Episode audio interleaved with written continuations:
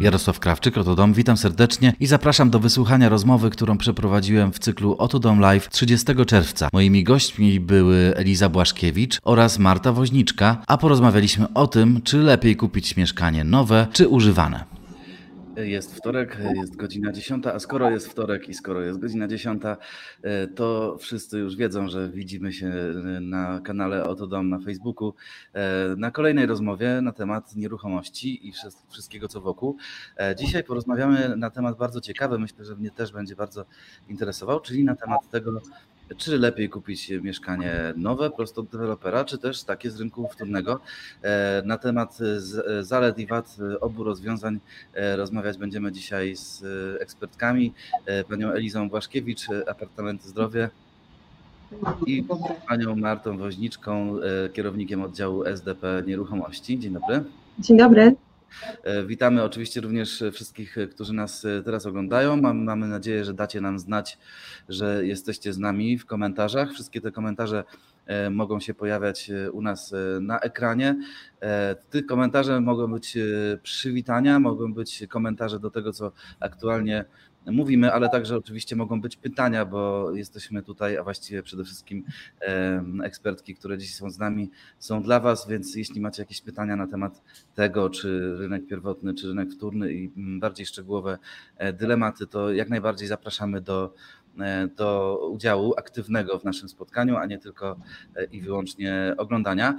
E, aby widać było osobę, która komentuje, Karolina Kubicka wita się z nami, witaj Karolino, aby było widać tak ładnie tą osobę właśnie razem ze zdjęciem i z nazwiskiem. Cześć Krzysiek, to musicie kliknąć zgodę na wykorzystanie tego zdjęcia i nazwiska. Link do tej zgody znajdziecie pod transmisją. Widzę, że przybywa nas coraz więcej. Witamy wszystkich e, po kolei. Fajnie, że jesteście z nami. O, ale fajnie, przybywa trochę komentarzy. E, trochę powyświetlam. Cześć Bata. E, Okej, okay, dobra, no to myślę, że jesteśmy mniej więcej w komplecie. Być może jeszcze będzie, będzie, będą dochodziły kolejne osoby. Jest nas już ponad setka na naszym spotkaniu. Bardzo nas to oczywiście cieszy. Drogie panie, takie mam pytanie na samym początku. Czy to jest tak, że klienci są, mają sprecyzowane, że chcą koniecznie nowe mieszkanie od dewelopera, e, czy też e, no, koniecznie z rynku wtórnego, a może się wahają? Nasze badanie e, przeprowadzone razem z Kantarem wśród klientów, którzy kupili mieszkania od dewelopera, świadczy o tym, że 35% z tych osób, które kupiły nowe mieszkanie, wcześniej rozważało również mieszkanie używane. Jakie są Wasze doświadczenia? Czy, czy e, Wasi klienci przychodzą i mówią, że koniecznie chce nowe albo koniecznie używane, czy też wahają się albo do ostatniej chwili e, nie mają sprecyzowanych tych planów i po prostu zależy im na nieruchomości o określonej lokalizacji metrażu, a mniej o tym, na tym, czy to będzie nowe mieszkanie, czy używane? Wie pan co, no bardzo dużo czynników na to wpływa. Jakby um, klient, który przychodzi przynajmniej do nas tutaj, do SDP Nieruchomości, to jest klient, który potrzebuje przede wszystkim na początku informacji. Um, my musimy mu um, czarno na białym jakby przedstawić, jakie on ma możliwości zakupu, e, czyli co może dostać w takiej cenie bądź w takiej lokalizacji. Rynek pierwotny we Wrocławiu u nas przynajmniej jest e, tak ukształtowany, że nie, w każdej, nie na każdych osiedlach, gdzie klient chciałby mieszkać, taki rynek pierwotny jest, bądź jeśli jest, jest e, w bardzo nieatrakcyjnej cenie dla tego klienta, więc my podając mu e, tak naprawdę szereg możliwości, szereg rozwiązań, mówimy mu, że w takiej i w takiej lokalizacji może dostać to i to, za takie i takie pieniądze, więc jakby e, dodatkowo opisując mu wszystkie koszta około transakcyjne i wszystko, co się wiąże z zakupem jednej nieruchomości i drugiej, chcemy, żeby wyszedł po prostu z, z takim przeświadczeniem, że on wie dokładnie, jak podejść do zakupu i to będzie ten moment, kiedy on będzie decydował, czyli dopiero po takiej pierwszej wstępnej informacji, którą my mu przekazujemy, dopiero on wtedy zaczyna podejmować decyzję, co będzie dla niego jakby lepsze i atrakcyjniejsze. A jak to wygląda z perspektywy sprzedaży u deweloperów? Czy do Was też przychodzą klienci, którzy e, jeszcze nie wiedzą? Znaczy, ja częściowo się zgadzam z przedmówczynią, e, bo no wszystko zależy od zasobności portfela klienta, tak? I od tej loka lokalizacji, którą on wybiera. Jeżeli to jest lokalizacja, e, typu na przykład Mokotów czy typu Śródmieście Warszawy, no to wiadomo, że to są rynek pierwotny właściwie jest ograniczony i rynek pierwotny bardziej dotyczy lokalizacji w dużych miastach, takie, które może nie, nie zawsze są gdzieś w obrzeżach, ale jednak w dużej mierze tak. Więc y, i ja się spotykam na co dzień z takimi sytuacjami, w których moi klienci są właściwie w 90% zdecydowani na, za, na zakup od dewelopera, jeśli już poszukują dłużej nieruchomości. Natomiast y, zdarza się tak, że klient, który rozpoczyna poszukiwania, nie ma sprecyzowanego, jakby sprecyzowanej potrzeby, czy on musi kupić na wtórnym, czy na pierwotnym wtedy mówi, dopiero się rozglądam, więc myślę, że to jest kwestia lokalizacji i budżetu, tak? Czy on wybierze rynek pierwotny czy wtórny. Dokładnie. Niekoniecznie ten pierwotny jest y, przecież tańszy. Czasami na wtórnym można znaleźć całkiem kosztowne nieruchomości. Jak, no, jak, no tak, tylko że y, trzeba pamiętać o tym, że na rynku pierwotnym trzeba dołożyć jeszcze konkretną kwotę na wykończenie, a nie każdy klient jakby po pierwsze chce to robić, po drugie ma ten dodatkowy zasób pieniężny, to, to właśnie jest ta kwestia tego budżetu, tak, pierwotnego, który może przeznaczyć na zakup. To zostańmy może na chwilkę przy tym rynku pierwotnym. Jakie są podstawowe zalety mieszkania na rynku pierwotnym, a potem zapytam jeszcze o podstawowe zalety mieszkania na rynku wtórnym. Ale najpierw... No jak dla mnie to podstawową zaletą e, mieszkania na rynku pierwotnym to jest tapa świeżego betonu, jak ja to mówię. Jednak tego, tego takiego produktu, który jest świeży, który, e, w którym nikt przed nami nie mieszka, który możemy sobie wykończyć pod, e, pod, pod własne potrzeby, pod własną kolorystykę, pod własne upodobania. Możemy sobie na etapie budowy wybrać to, gdzie postawimy ścianki, czy zrobimy open space, czy właśnie więcej pokoi sobie sobie dostawimy, o ile taka, czy tam pomieszczeń dodatkowych, o ile istnieje taka możliwość, no wszystko zależy od metrażu oczywiście, tak, no bo przy 27 metrach nie, nie poszalejemy, ale jeżeli to są duże przestrzenie, to oczywiście te możliwości są większe i, i można zrobić sobie na 180 metrach dobrą kawalerkę, tak? Więc myślę, że to jest, to jest właśnie to, co stwarza rynek e, pierwotny, natomiast no, czego nie stwarza rynek wtórny. E, czy, czy, czy pani Marta również e, będzie zachwalać rynek pierwotny, czy, czy tylko i wyłącznie rynek, rynek to są zalety rynku pierwotnego? Oczywiście uważam, że zalety rynku pierwotnego są dokładnie takie, o których wspomniała Pani Eliza i jest to e, na pewno w dużej mierze jeden z czynników podstawowych, dlaczego ludzie wybierają ten rynek pierwotny. Zatem, ale jednak trzeba pamiętać o rynku wtórnym, że mm, w momencie, kiedy klient decyduje się na zakup mieszkania, to jeśli decyduje się na rynek wtórny, możemy zamieszkać na osiedlu, które już ma pełną infrastrukturę, które jest już tu i teraz wybudowane, które już wiadomo jak funkcjonuje, które ma już gdzieś w koło e, jakby dalej wybudowane, czy to są sklepy, e, czy też e, komunikacja miejska, to jest coś, co jest już sprawdzone. Klient podejmuje decyzję o zakupie, w przypadku klienta gotówkowego to już w ogóle jest chwila, moment, bo klient po prostu podejmuje decyzję i jutro staje się właścicielem.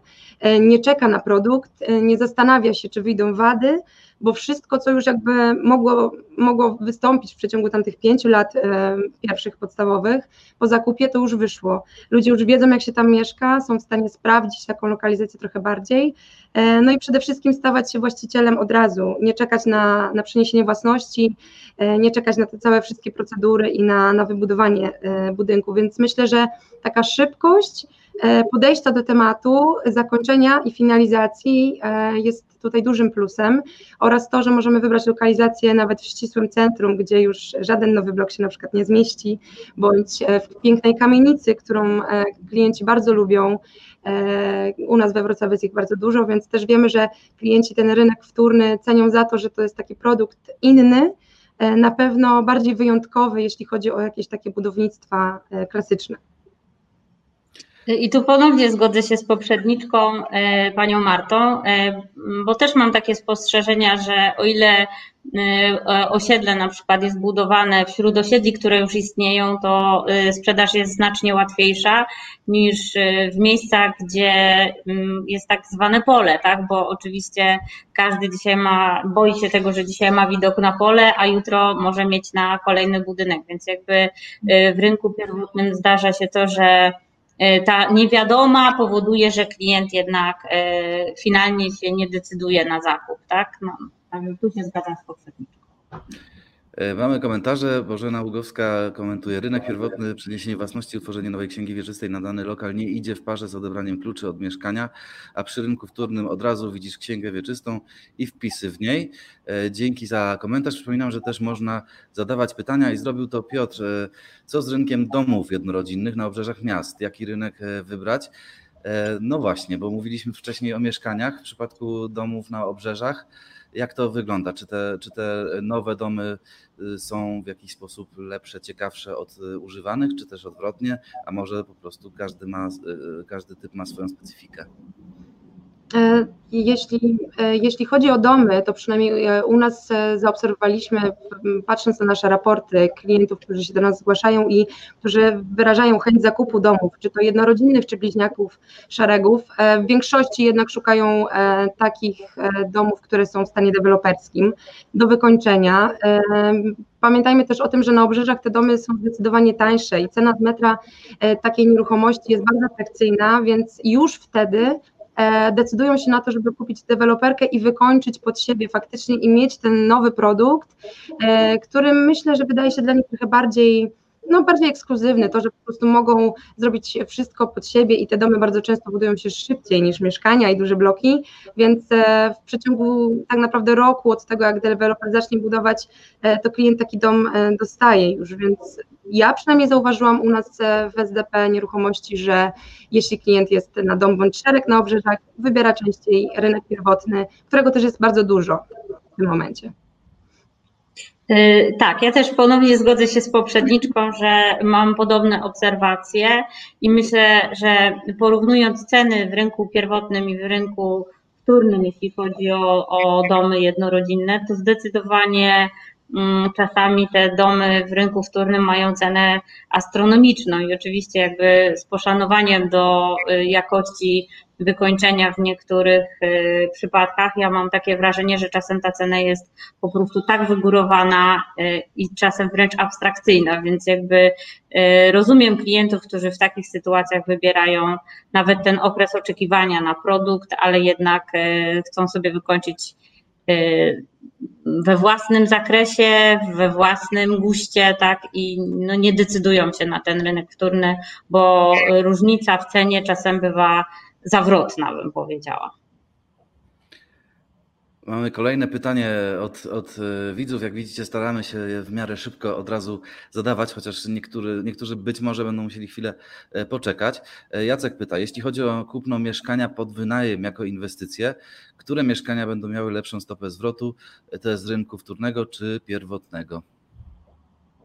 No i tutaj chyba znowu wchodzimy w ten sam temat, jeśli chodzi o czas ponieważ no tutaj nie, nie, możemy dać e, jednej ogólnej odpowiedzi trafiającej w każdego inwestora, bo to tak się niestety nie da. Nie każdy inwestor e, oczekuje tego samego, e, więc odpowiadając na pytanie, na rynku wtórnym zarabia Pan już od razu, tak? Może Pan kupić mieszkanie, które nie wymaga remontu, które wymaga tylko odświeżenia, wprowadzenia ewentualnie nowych mebli i już wy, wyjść z, tym, z tą nieruchomością na rynek najmu.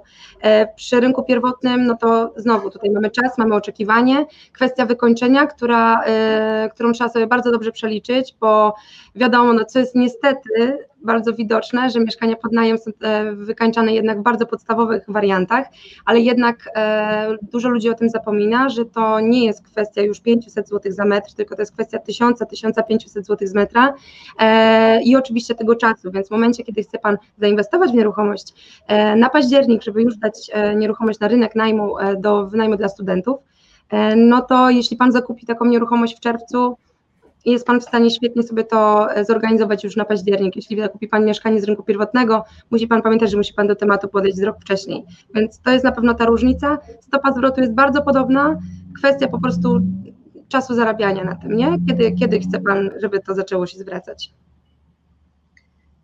Co do zakupu na rynku pierwotnym, to jeszcze możemy mm, dodać coś takiego, że jeżeli klient kupi mieszkanie, będzie oczekiwał na mieszkanie i kupi je na wczesnym etapie inwestycji, no to y, na pewno jest tak, że ta cena na początku inwestycji jest znacznie bardziej atrakcyjna niż pod jej koniec, więc można powiedzieć, że e, klient już zarabia czekając na to mieszkanie w pewnym sensie, o ile się nie wydarzy coś, co potem odwróci trend w rynku, tak? Natomiast przez ostatnie lata zdecydowanie można było zauważyć e, taką tendencję, że klient kupował na przykład za 5 tysięcy, a kończąc inwestycję mógł już to sprzedać za 7, więc już był jakby y, już na tym mógł y, zarobić, a potem już po prostu tylko wynajem jako dodatkowa kwota, która wpływała każdego miesiąca. Także mi się wydaje, że to jest tylko kwestia indywidualnego wyboru, czy chcę być tu i teraz i teraz mieć możliwość, czy jestem gotowy poczekać na to, co będzie za, za Pojawił się przed chwilką e, wątek wydatków na wyremontowanie e, mieszkania, na wykończenie go. E, mówiliśmy o półtora tysiąca za, za mecz, to pani Marta wspominała. Myślę, że ta wycena jest gdzieś tam dosyć realna, chociaż ostatnio prowadziliśmy live'a i przez całą godzinę rozmawialiśmy na ten temat takie do końca e, proste. Natomiast na rynku wtórnym również e, tak naprawdę nie zawsze wchodzimy od razu do gotowego mieszkania. Czasami też e, czeka nas, nas remont. I właśnie, o ile takie mieszkania na rynku wtórnym które są gotowe, wyremontowane, takie, że tylko się wprowadzić, są droższe i czy opłaca się na przykład kupić jednak mieszkanie, które jest do całkowitego remontu i taki remont przeprowadzić, i jeszcze dodam jedną, jedną cegiełkę do tego pytania. Jak to się ma do kosztów właśnie wyremontowania nowego mieszkania deweloperskiego? Czy taki remont ze zrywaniem płytek jest e, droższy niż, niż, e, niż taki, gdzie po prostu musimy wykończyć wstępnie, e, wstępnie wykończone mieszkanie? Tutaj może ja zacznę, bo mm, ja mam takie spostrzeżenia, że mieszkania, które bardzo często są kupowane na rynku wtórnym tanio, żeby je wyremontować, zrobić tak zwanego flipa. E, czasem podczas remontu mogą być jednym wielkim zaskoczeniem, tak? bo jakby jakość tego wykonania, która e, była 30-40 lat temu, jest zupełnie od, różna od tego, co dziś. E, no i zaczynając ściągać coś, jakąś tam e, część ścian czy część sufitów, może się okazać, że pod nimi jest na przykład zwykła słom czy coś takiego, więc wydatki na takie remonty mogą nas naprawdę zaskoczyć, a niejednokrotnie przerosnąć. I tutaj zawsze e, ze swojej strony bym polecała jednak kupienie czegoś, co, co jest nowe i E, co nas na pewno nie zaskoczy ekstra wydatkami. Pani Marto, czy będzie riposta? będzie, będzie. E, więc jeśli chodzi o, o taki remont na rynku wtórnym, to tak, tak jak wspomniała Pani Eliza, oczywiście mogą e, zdarzyć się pewne nieprzewidziane wydatki, czyli to, co Pani wspomniała, może się okazać, że strop jest ze strzechą pomiędzy.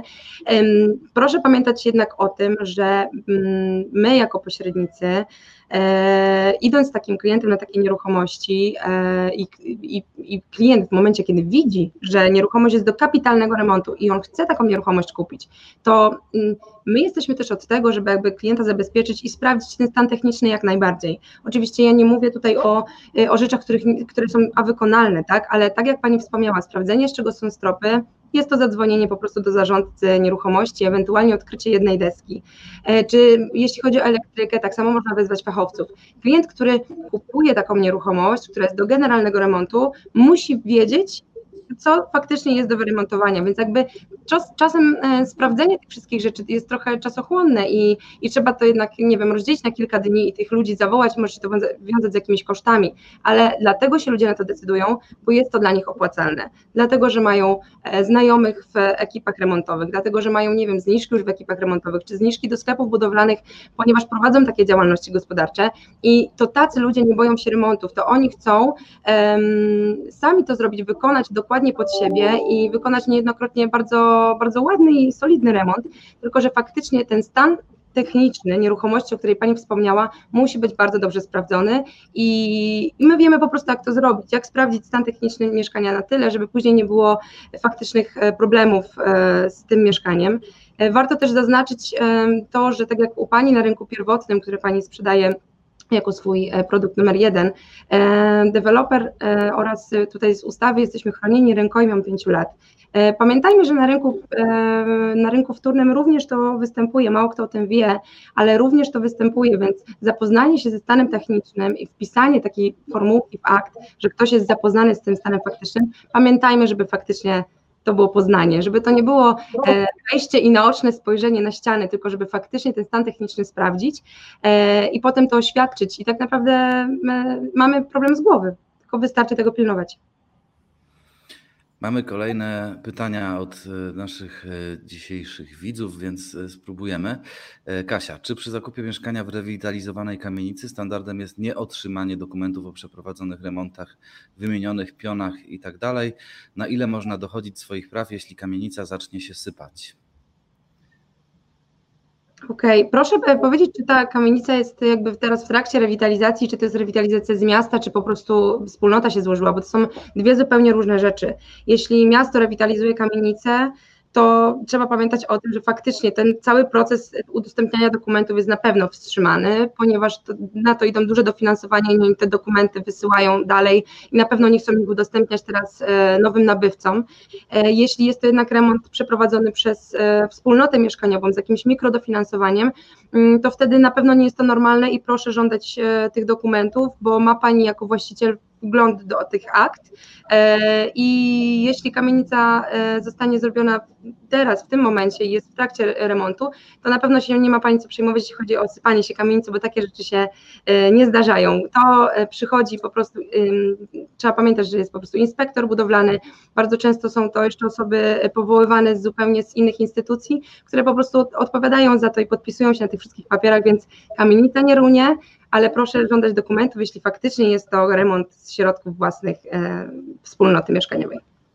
Kasia dopowiedziała, że była to re, re, rewitalizacja przez inwestora. Agentka twierdzi, że takich dokumentów nie ma. No nie może należy zmierzy, zmienić agentkę, bo tutaj koleżanka dba o to, żeby wszystko było. No na pewno proszę tutaj do, dociekać dalej, jeśli oczywiście tak.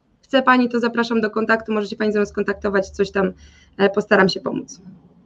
E, są też komentarze oprócz pytań, e, na przykład Jolanty, rynek wtórny zapewnia bardziej prestiżowe i atrakcyjne lokalizacje. Często tak jest. Patrzę, czy, czy pani Eliza... No niestety już teraz tak jest. Na początku te piękne budynki, które powstawały w centrum, czy to Warszawy właśnie, czy Łodzi, jak nawet naprzeciwko Galerii e, Łódzkiej jest bardzo fajna inwestycja, którą sama się mocno interesowałam, e, no, to, no to już powstały, tak? Już, już od pierwszej ręki nie kupimy, więc ma pani tutaj rację, bardzo często tak jest, moim zdaniem. Pytanie od Justyny. Na jakie mieszkania pod wynajem jest największy popyt w dużych miastach? Na przykład we Wrocławiu kawalerki jedno czy dwu, y, kawalerki jedno czy dwupokojowe. Takie, takie pytanie. Czy, czy no mamy, więc czy... Pani Justyno, jeśli chodzi o Wrocław, y, to um, akurat my mamy u siebie w firmie cały dział najmu, który jest um, mocno się specjalizuje tylko w tym. E, jednak rozmawiam z nimi, więc e, dopytuję o to, jak się rynek zmienił, bo się zmienił. W tamtym roku faktycznie jednopokojowe oraz kawalerki cieszyły się naj, największym popytem, tak? Czyli ludzie inwestowali najczęściej w takie małe mieszkania do 40 metrów. E, w tym roku, podczas całej pandemii koronawirusa i w ogóle te, tego przystoju troszeczkę w rynku, sytuacja nam się mocno odwróciła. Powiem tutaj trochę od kuchni, ale wygląda to w taki sposób, że mamy całą tablicę zapisaną e, klientów, którzy poszukują mieszkania e, dla rodziny. Oni przyjechali tutaj e, do Wrocławia z całymi rodzinami, potrzebują trzech, czterech pokoi, niejednokrotnie nawet domów i tego nam teraz bardzo brakuje na rynku, ponieważ rynek się bardzo nasycił, ale to bardzo mieszkaniami jedno- i dwupokojowymi właśnie, e, bo to kilka lat trwało takie nasycenie tego rynku tymi mieszkaniami, więc teraz akurat w tym momencie, o który Pani pyta, brakuje trójek, czwórek, mieszkań dla rodzin, e, dla ludzi, którzy przyjeżdżają tu na kontrakty do dużych firm, e, bądź po prostu zmieniły tymczasowo mieszkania i, i sprzedali swój dom na przykład i czekają na kolejny rok i potrzebują takich mieszkań. Naprawdę tego brakuje u nas na rynku, gdzie ja jestem mocno zdziwiona tym, że tak to się wydarzyło, ale jest to sprawdzona informacja z ostatniego miesiąca. Tak, to jest sprawdzona informacja. Ja sprzedaję obecnie produkt bardzo mm, e, taki, bym powiedziała, wyszukany, bo to są duże mieszkania, e, ponad 100 i 100, ponad 100 metrowe. E, I muszę powiedzieć, że właśnie maj był miesiącem, w którym pobiliśmy absolutny rekord sprzedażowy, więc myślę, że ten trend się odwrócił diametralnie w stosunku do tego, co było wcześniej i, i myślę, że w dużej mierze było to spowodowane tym, że siedzenie w 52 metrach czteroosobowej rodziny 24 e, na dobę z pracą, ze szkołą, ze wszystkim spowodowało w wielu domach e, jakieś tam elementy drobnej frustracji albo nawet niedrobnej, więc stąd na pewno ten odwrócony trend. E, akurat w moim przypadku to działający na moją korzyść. To ja jeszcze mogę dodać tylko naszą perspektywę, perspektywę do domu jako, jako serwis, który jest y, no, najpopularniejszy, ma, ma prawie 4 miliony, czy czasami ponad 4 miliony y, realnych użytkowników y, miesięcznie i który ma zarówno nieruchomości z rynku pierwotnego, jak i nieruchomości z rynku wtórnego. Mamy dosyć duży obraz tego, co, czego Polacy szukają. No i faktycznie w czasie tej pandemii e, szukają zdecydowanie większych mieszkań i domów. E, wcześniej mieszkania, ten, ten ten minimalny metraż to było 40 metrów najczęściej wpisywane w wyszukiwarkę. Obecnie jest to minimalnie 60 metrów. E, tak samo w przypadku domów e, było 60, jest 100, więc szukamy e, coraz większej przestrzeni. Szukamy również oczywiście większej możliwości wyjścia na zewnątrz, czyli Ogródku. ogródki, ogródki, tarasy i balkony są bardzo w cenie. Jeśli chodzi o mieszkania, to to tarasy są o 30%, e, balkony, przepraszam, są o 30% teraz częściej wyszukiwane niż przed pandemią. Tarasy mhm. e, i ogródki o, o 60 parę, pod, o 60 parę pod 70%. No i to, co się jeszcze wydarzyło, to to, że faktycznie najpopularniejszą E, nieruchomością w Oto Dom w tej chwili już nie są mieszkania, tylko domy. Tego nigdy nie było za bardzo, ale częściej szukamy domów niż, e, niż mieszkań. To pokazuje, jak olbrzymie zmiany w preferencjach e, kupujących zaszły. Także no, mogę potwierdzić tylko to, co Panie mówicie, bo, bo my też, też to widzimy tylko na trochę, na, na trochę innej skali i mniej indywidualnych pewnie rozmowach. Także Także faktycznie ten trend jest e, bardzo ciekawy. Zobaczymy, na ile trwały. Czy to się pozmienia z powrotem, e, czy też, czy też tak już zostanie. E, Bożena pisze, że jeśli, że najlepiej pobudować samemu dom, projektujesz gdzie chcesz łazienki, garderoby i inne do udogodnienia. Problemem jest kwestia dobrej działki. No to przewrotnie zapytam, jaki jest, jaki jest jaka jest korzyść skupienia, takiego domu, który wybudował deweloper w stosunku do budowania samemu domu na takiej działce? Przede wszystkim działka. To jest to, e, to jest to, z czym jest największy problem w tym momencie, żeby kupić działkę. E, może już nawet na, naprawdę nie szukajmy słowa najatrakcyjniejszej, ale po prostu atrakcyjnej działki, która, e, na której będzie można w miarę szybko wybudować dom, nie czekać na wszelkie pozwolenia od starosty, od gminy. E, to jest bardzo duży problem. Działek nie jest dużo, bardzo dużo działek jest inwestycyjnych, takich naprawdę dużych po kilka hektarów. Takie małe działki są sprzedawane e, z jakichś podziałów, które do końca nie są atrakcyjne, przynajmniej tutaj na terenie Wrocławia jest bardzo trudno kupić fajną działkę. Pod Wrocławiem jest już łatwiej, oczywiście, i wtedy zaczyna się pytanie, czy ktoś chce się zmierzyć z budową domu, czy ktoś e, zdaje sobie sprawę z tego właśnie, że ten projekt, cała budowa będzie długo trwała, e, bo na pewno jest to e, ciekawsza forma. Ja osobiście myślę, że jakbym wybierała dom, wolałabym go wybudować, niżeli kupować gotowy i to, co wspomniała Pani w komentarzu, Pani Bożeno, dokładnie zrobić projekt garderoby, łazienki taki, jaki, na jaki się chce i na jaki ma się ochotę E, pytanie tylko e, o tą działkę. Moim zdaniem to jest podstawowa e, sprawa, bo tutaj o budżecie nie będziemy rozmawiać, bo, bo, bo to też bardzo, jest bardzo różne i bardzo zależy od tego, w jakim miejscu się to buduje, w jakim mieście i z jakich, z jakich materiałów się korzysta, kto robi projekt. Tutaj jest pełna dowolność, tak jak w mieszkaniach można kupić za 200 i za milion, więc o tym nawet tutaj nie rozmawiamy, ale faktycznie ta działka jest bardzo dużym, myślę, problemem i, i bardzo długo ludzie jej szukają. Po prostu sam okres poszukiwania działki jest bardzo pracochłonny i, i żmudny. No i też y, nie zawsze jest wiadomo finalnie, co się w okolicy może wydarzyć, tak? Bo to też jest tak, że dzisiaj mamy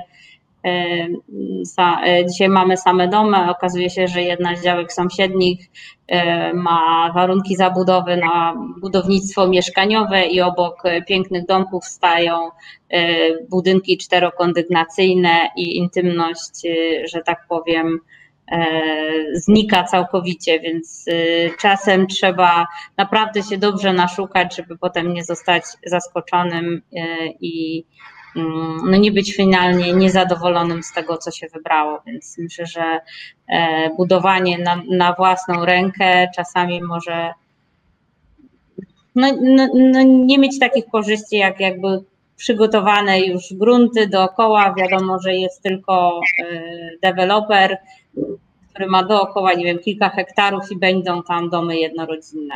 Więc ja tak, ja bym jednak pozostała przy deweloperze.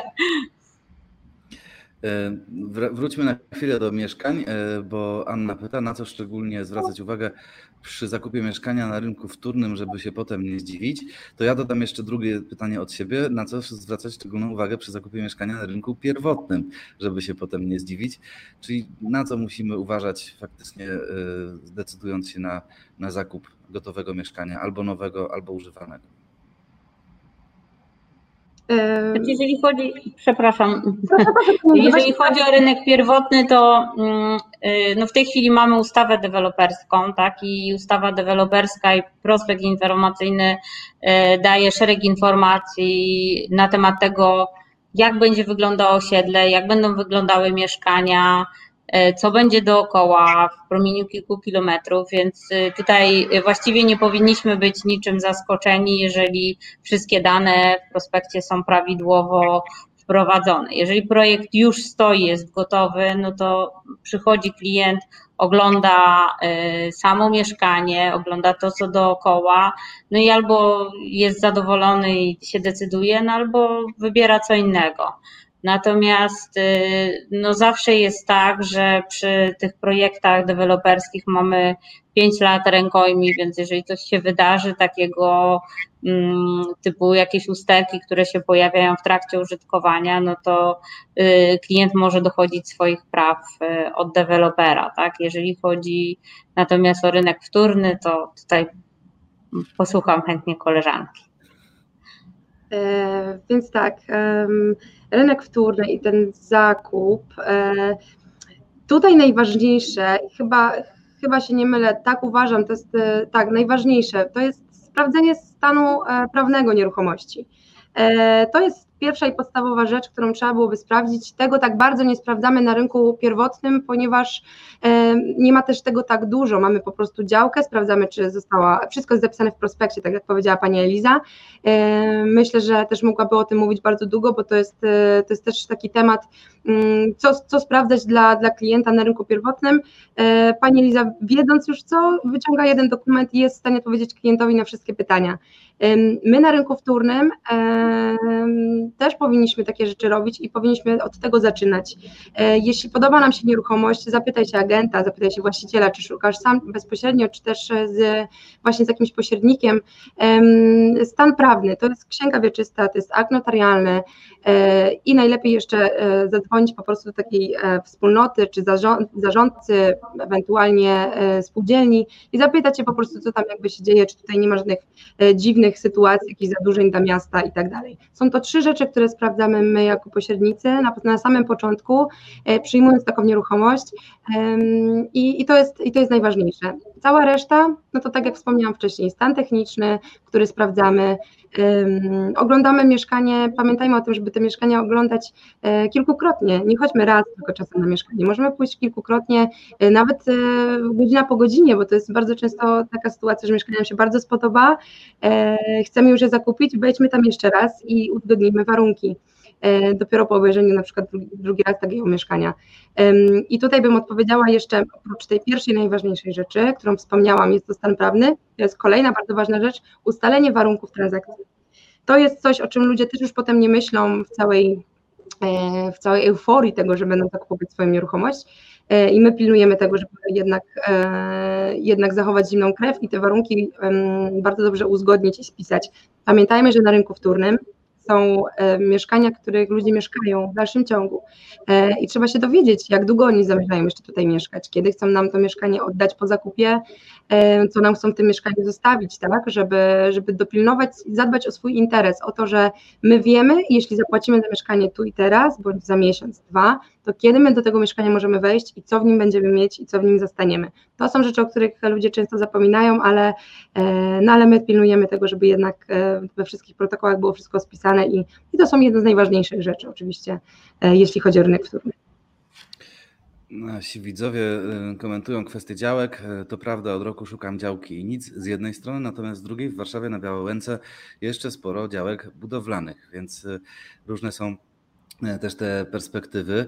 E, Michał pyta, dlaczego Tudom porównuje ilość użytkowników własnego serwisu z portalami, które są tylko na rynku pierwotnym. Przecież to porównywanie jępłek do gruszek i nie ma żadnego przełożenia. Czuję się wywołany do odpowiedzi. E, nie, nie do końca porównywałem, po prostu mówiłem, że jesteśmy najpopularniejszym serwisem nieruchomości. Oczywiście są takie, które się specjalizują wyłącznie w, w rynku pierwotnym, natomiast no nie, nie zmienia to faktu, że i tak mają tych użytkowników znacznie mniej, a jak mówiliśmy na samym początku tej dyskusji, 35% e, osób, które kupiły mieszkania od dewelopera wcześniej rozglądały się za mieszkaniem również na rynku wtórnym, więc myślę, że e, wybór serwisu dla takich osób, które nie są pewne, e, też powinien być w miarę klarowny, czyli ten, w którym znajdzie zarówno jedno, jak i drugie, ale oczywiście to zostawiam pod ocenę oglądających. E, Beata, na rynku wtórnym bardzo często jest tak, że najpierw wybieramy mieszkanie, a dopiero potem jest możliwość obejrzenia dokumentów. Często okazuje się, że w tym momencie są jakieś niespodzianki. Jak można to przewidzieć? Mm, znaczy, no z pewnością e, no, zgodzę się z Panią, że najpierw e, taką nieruchomość trzeba obejrzeć. E, nikt nie, nie, nie, nie prześle Pani, nie pokaże, nie, nie poda przez telefon swoich danych wrażliwych, bo pamiętajmy, że w księdze wieczystej mamy imię, nazwisko, PESEL oraz adres nieruchomości. To są dwie dane wrażliwe, które występują już w księdze wieczystej, więc też pamiętajmy o tym, że, że ludzie, którzy sprzedają swoje nieruchomości, też chcą uważać, też nie chcą się na, na narażać po prostu na osoby, które mogłyby jakoś źle zadziałać w ich interesie tutaj i wykorzystać ich dane. Więc faktycznie po pierwszej prezentacji, na pierwszej prezentacji już o takie dane można prosić, e, oczywiście z przysłonięciem niektórych e, informacji, które e, właściciel nie chce pokazać, ale odbywa się to faktycznie dopiero po obejrzeniu nieruchomości.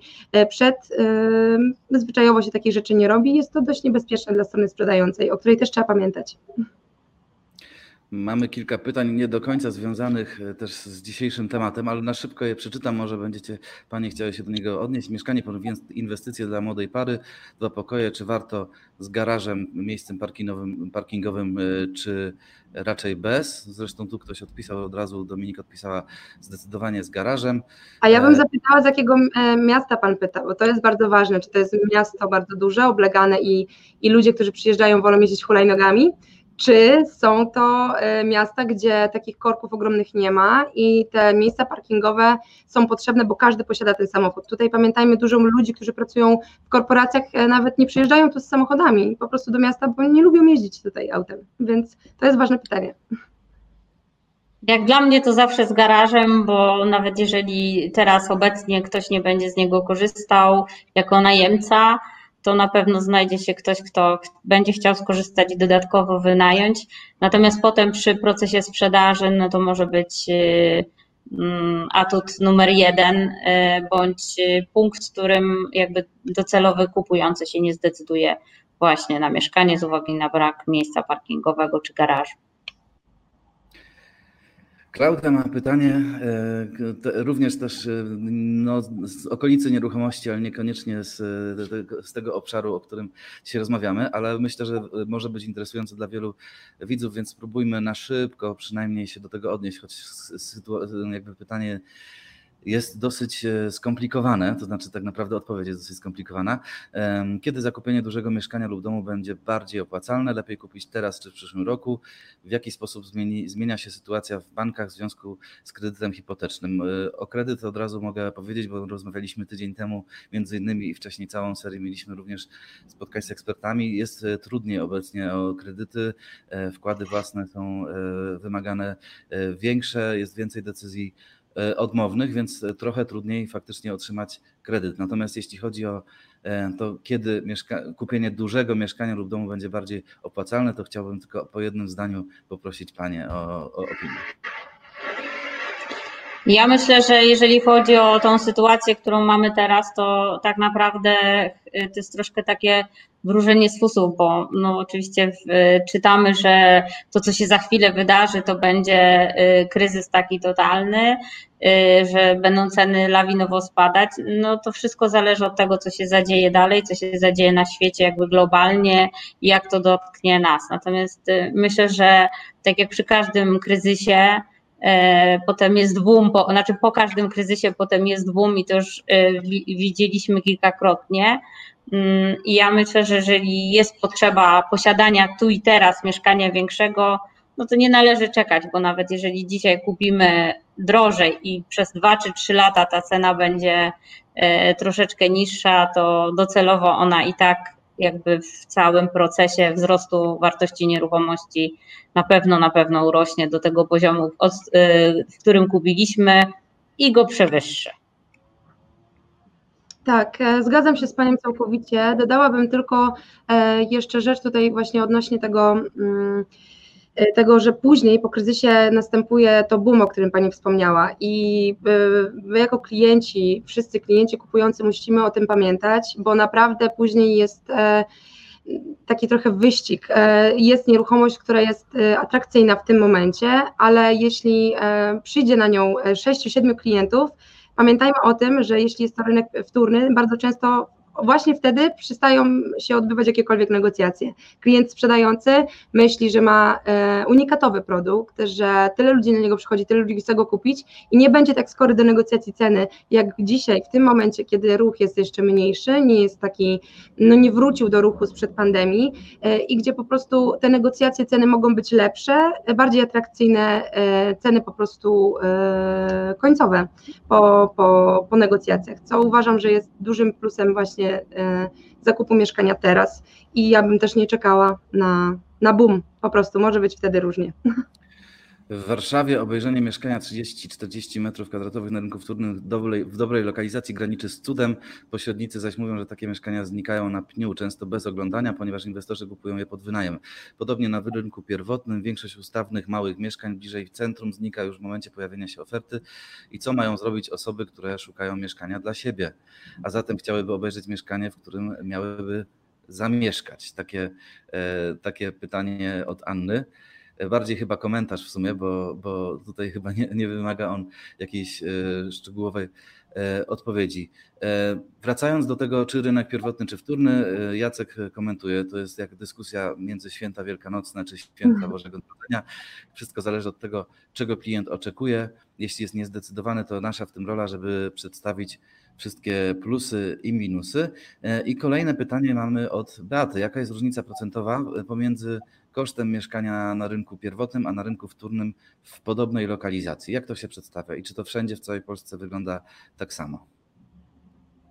No moim zdaniem nie w całej Polsce i nie w każdej lokalizacji, tak? Bo są lokalizacje, tak jak już wcześniej mówiłyśmy, w której y, zakup y, mieszkania z rynku pierwotnego, czy powiedzmy nawet wtórnego, ale nowego mieszkania graniczy z cudem i są lokalizacje, w której zakup z rynku y, wtórnego y, y, jest jakby związany z cudem, bo są lokalizacje, w której dopiero się zaczyna budować i wszyscy, co zamieszkali, nie zamierzają jeszcze sprzedawać, więc wydaje mi się, że porównywanie tutaj wartości procentowych, co jest lepsze, no, no ja, ja bym tego tak nie, nie, nie wartościowała. Bardziej mi się wydaje, że to jest ważne, co jest przy zakupie dla mnie ważne i ile jestem skłonna za, za pewne rzeczy zapłacić, natomiast y, i za co klienci są skłonni zapłacić, więc y, zdecydowanie, jeżeli to są dobre lokalizacje, to nowe mieszkania będą zawsze więcej warte niż, y, niż takie używane, ale też no, zależy od tego, jaki mamy dom, jaki to, jaka to jest nieruchomość, jak długo stoi i tak dalej, więc ja bym raczej bym tutaj nie była skłonna co do odpowiedzi, jakie to są różnice procentowe, ile to jest, czy 5, czy 10, czy 20, bo czasem to jest zdecydowanie bardzo trudno porównać. Pani Marto, bo Pani sprzedaje również mieszkania z rynku pierwotnego, jak i wtórnego. Jak to wygląda? Podobna lokalizacja? Powiem, e, powiem tak, no, na pewno też ciężko będzie mi e, powiedzieć tutaj dokładnie o tej procentowości, e, gdyż jakoś nigdy tego nie liczyliśmy tak dokładnie. Na pewno rynek jest wyrównany, czyli w momencie, w miejscu, gdzie mamy mieszkanie na rynku pierwotnym oraz na rynku wtórnym, ta cena, e, wyższa cena za, za rynek wtórny jest spowodowana raczej tylko tym wykończeniem, chyba że faktycznie nieruchomość jest unikatowa. I pamiętajmy o tym, że właśnie to jest, to jest rzecz, o której ludzie zapominają. Wycena nieruchomości. Wycena nieruchomości to nie jest tylko lokalizacja i, i wykończenie.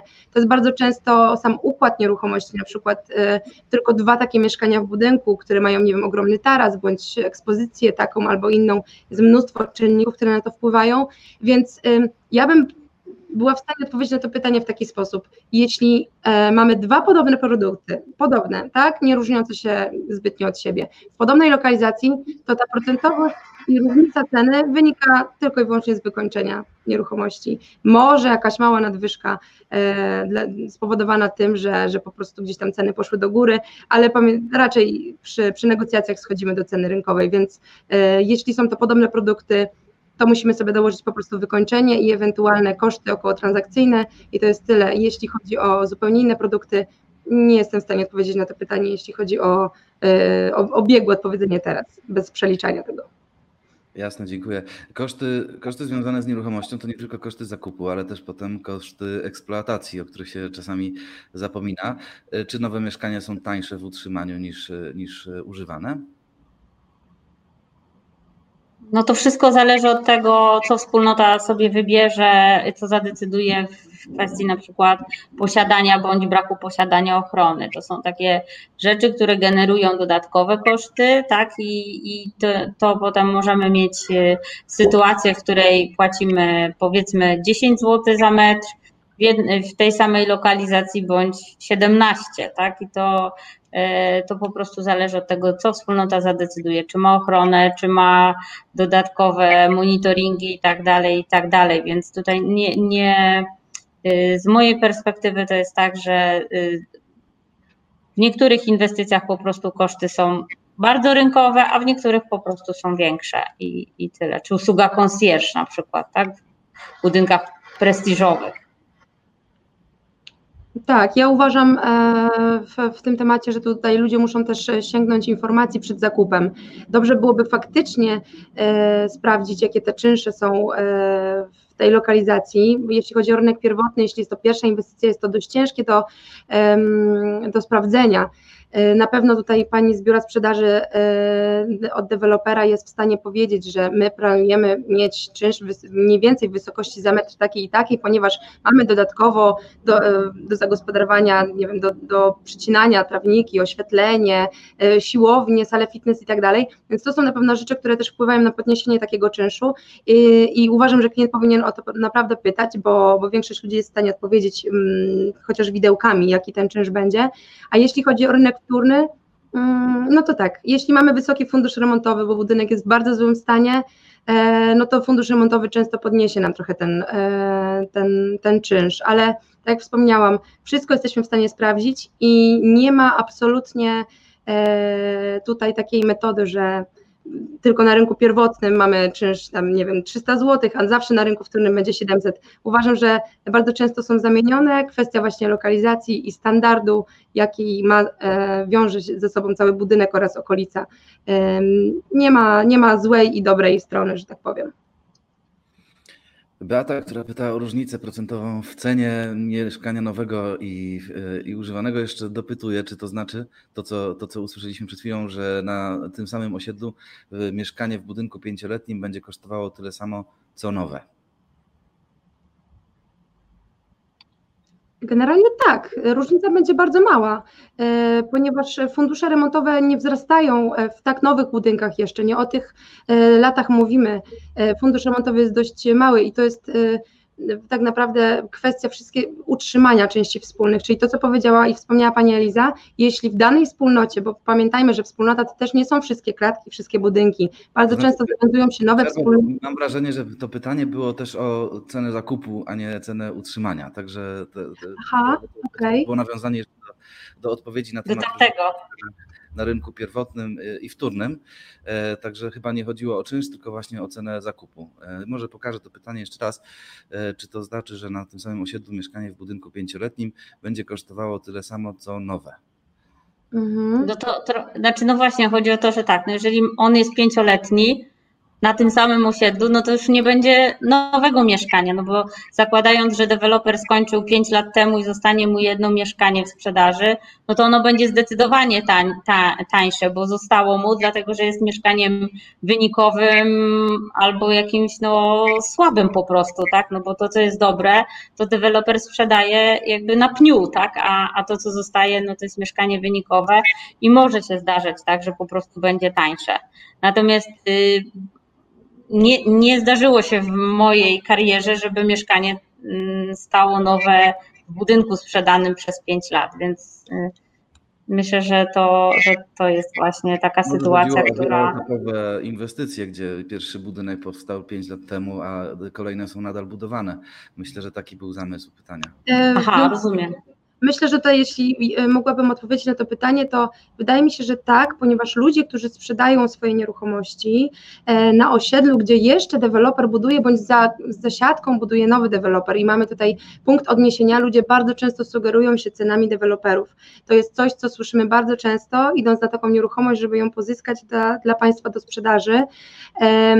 To bardzo często właśnie oni wiedzą, ile kosztuje rynek pierwotny właśnie tutaj, tuż za siatką i sugerują się tą ceną, dodając właśnie te kwoty e, za wykończenie. E, sumarycznie jak to wychodzi później na koniec, no to tak jak wspomniałam, kwestia negocjacji jeszcze na rynku wtórnym jest dość, e, dość fajna, bo klienci są bardziej elastyczni, ale myślę, że właśnie tak te ceny będą podobne, zbliżone do siebie, bo się ludzie sugerują cenami deweloperów w tym momencie. Właśnie, wspomnieliśmy o negocjacjach. Jak to jest? Z kim się łatwiej negocjuje? Z właścicielami mieszkań, którzy chcą po prostu sprzedać swoje mieszkania, czy też z deweloperami? Z kim, z kim więcej można ugrać? Znaczy, jeżeli chodzi o deweloperów, to naprawdę jest kwestia tego, że każdy deweloper ma swoją politykę cenową. Niektórzy jakby nie uwzględniają w ogóle możliwości negocjacji, cena jest sztywna, ewentualnie dają jakieś dodatkowe bonusy typu Y, promocje typu kuchnia, typu coś tam, natomiast czasem jest cena sztywna i nie ma możliwości negocjacji. W niektórych przypadkach są jakieś tam małe widełki negocjacyjne, w innych, w innych przypadkach duże, wszystko zależy od produktu, od tego, jak on się sprzedaje, ile jeszcze jest na stoku i tak dalej. Więc y, myślę, że tutaj nie ma kwestii takiej jednoznacznej, że w rynku wtórnym łatwiej niż w rynku pierwotnym, że to są po prostu kwestie indywidualne, zależące od, od samej ceny i samej lokalizacji samego produktu. Pani Marto, jak to z Pani perspektywy wygląda? Czy teraz klienci, e, którzy, którzy sprzedają mieszkania własne, e, są bardziej skorzy do negocjacji niż jeszcze parę miesięcy temu? E, I jak to wygląda, jeśli chodzi o, o ten rynek pierwotny, bo, bo mhm. ma Pani też to porównanie? Akurat jeśli chodzi o, o, ten moment, w którym się znajdujemy, to faktycznie sporo deweloperów przygotowało takie promocje już e, typowo pod klienta, tak? Czyli nie obniżają cen ofertowych, ale wiemy o tym e, troszeczkę z takich informacji e, od zaprzyjaźnionych tutaj osób, od deweloperów, że po prostu zrobią im lepszą cenę, lepszą promocję, większą obniżkę, dorzucą jakiś produkt, to o czym wspominała Pani Eliza. Dostajemy takie informacje, że w tym momencie przy koronawirusie po prostu coś takiego takiego jest. Wcześniej negocjacje sięgały maksymalnie 2-3% od ceny e, ofertowej. E, jeśli chodzi o rynek wtórny, mm, Uważam, że jest łatwiej negocjować. E, jest łatwiej, bo mamy więcej czynników i więcej punktów zaczepnych. Wszystkie warunki transakcji możemy tutaj, bo tak naprawdę każdy warunek jest kwestią negocjacji. Przy de, u dewelopera negocjujemy tylko cenę, nie jesteśmy w stanie negocjować terminu wydania e, bądź standardu wykończenia, ponieważ deweloper buduje tak, jak buduje i tak, jak ma zapisane. Jeśli chodzi o rynek wtórny, e, wszystko wchodzi w negocjacje. Kwestia wyposażenia, terminów właśnie, sposobu zapłaty.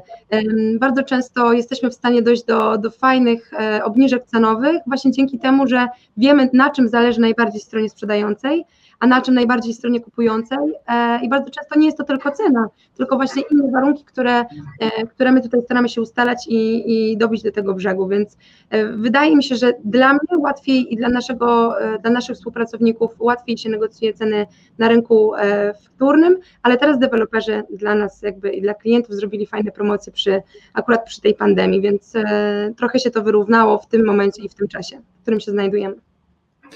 E, pytanie ewidentnie do pani Elizy. Czy na rynku pierwotnym powstają obecnie mieszkania duże, około 80-90 metrów? Zdaje się, że apartamenty zdrowia to właśnie są duże mieszkania, prawda? To tak, to są zdecydowanie duże e, mieszkania, natomiast e, to wszystko zależy od lokalizacji, tak? Są lokalizacje prestiżowe i tutaj zawsze będą, e, będzie parę sztuk takich mniejszych mieszkań i potem będą duże mieszkania.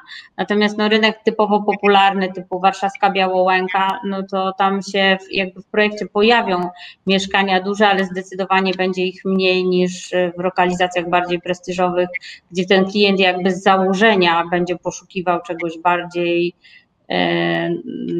takiego subtelnego, tak dużego, bądź takiego, co, co zaspokoi jego potrzeby, czyli tam no na przykład na Mokotowie, jak prowadziłam projekt, no to najmniejsze mieszkanie dwupokojowe miało 70 metrów, a potem już tylko 100 i więcej, tak, i więcej do, do 200, chyba 20 maksymalnie. E, I na pewno tak zostanie, że to wszystko jest kwestia e, lokalizacji, tego jak potem struktura mieszkań wygląda.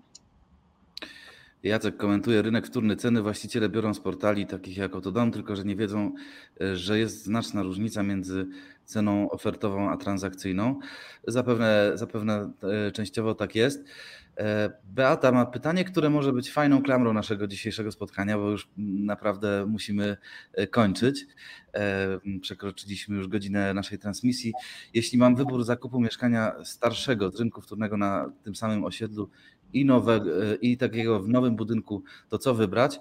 Ja bym to rozszerzył jeszcze o to, jakie są tak ostatecznie podstawowe e, argumenty za rynkiem pierwotnym i za rynkiem wtórnym, tak żeby już tą rozmowę e, podsumować e, w kilku punktach. No, ja jako zwolenniczka rynku pierwotnego zawsze bym wybrała mieszkanie nowe, bo po pierwsze mogłabym je wykończyć tak jak chcę, czy zgodnie ze swoimi potrzebami i możliwościami. Natomiast y, no, też zdaję sobie sprawę z tego, że no, nie każdy jest fanem współpracy z ekipami budowlanymi, więc y, myślę, że to jest już kwestia indywidualna. Dlatego y, ja bym polecała zawsze nowe, natomiast też mam dużo zrozumienia dla tych, którzy wybiorą rynek wtórny, bo nie są fanami, powiedzmy, wykańczania mieszkań. Ja Pani Beato, Pani odpowiem w taki sposób. E, ja jestem zwolenniczką porównywania, za każdym razem świadomego wyboru po prostu. Więc e, jeśli ma Pani możliwość w jednej lokalizacji, w bardzo podobnym budownictwie obejrzeć mieszkania, które są wykończone e, i mieszkania, które są w stanie deweloperskim, to proszę sobie po prostu jakby podjąć taką decyzję, czy chce Pani czekać, czy chce Pani mieć mieszkanie teraz tutaj, ewentualnie wymienić kilka mebli, szafę bądź oświetlenie.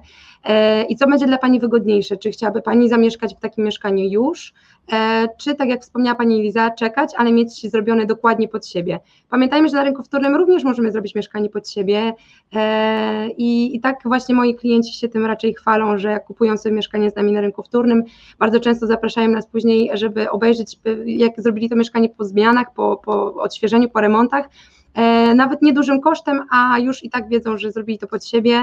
E, no i na mieszkanie nie czekali, byli po prostu tu i teraz, e, dokonali zakupu teraz, są nowymi właścicielami i, i, i mogą w tym mieszkaniu zamieszkać. Bardzo dziękuję za te i wszystkie inne odpowiedzi. Yy, bardzo ciekawy, mocny, merytorycznie webinar. Dziękujemy Pani Marto i Elizo za wiele przydatnych informacji i oczywiście tutaj do mnie, także nie ma sprawy, oczywiście cała przyjemność yy, po mojej stronie. Yy, bardzo dziękujemy za wszystkie komentarze. Jeśli dzisiejsze spotkanie Wam się podobało, to dajcie jeszcze łapki w górę, żebyśmy mieli te reakcje pod dzisiejszą transmisją. Za tydzień widzimy się po raz kolejny, tylko za tydzień będziemy rozmawiać o osiedlach marzeń i o tym, czego Polacy oczekują od swoich osiedli, od swojego najbliższego otoczenia już poza tymi mieszkaniami.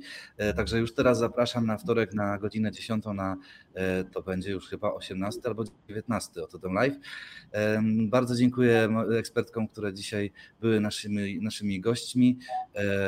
Widzę, że tutaj jest bardzo dużo e, również komentarzy z podziękowaniami, e, także faktycznie e, myślę, że warto było ten czas spożytkować na tej rozmowie.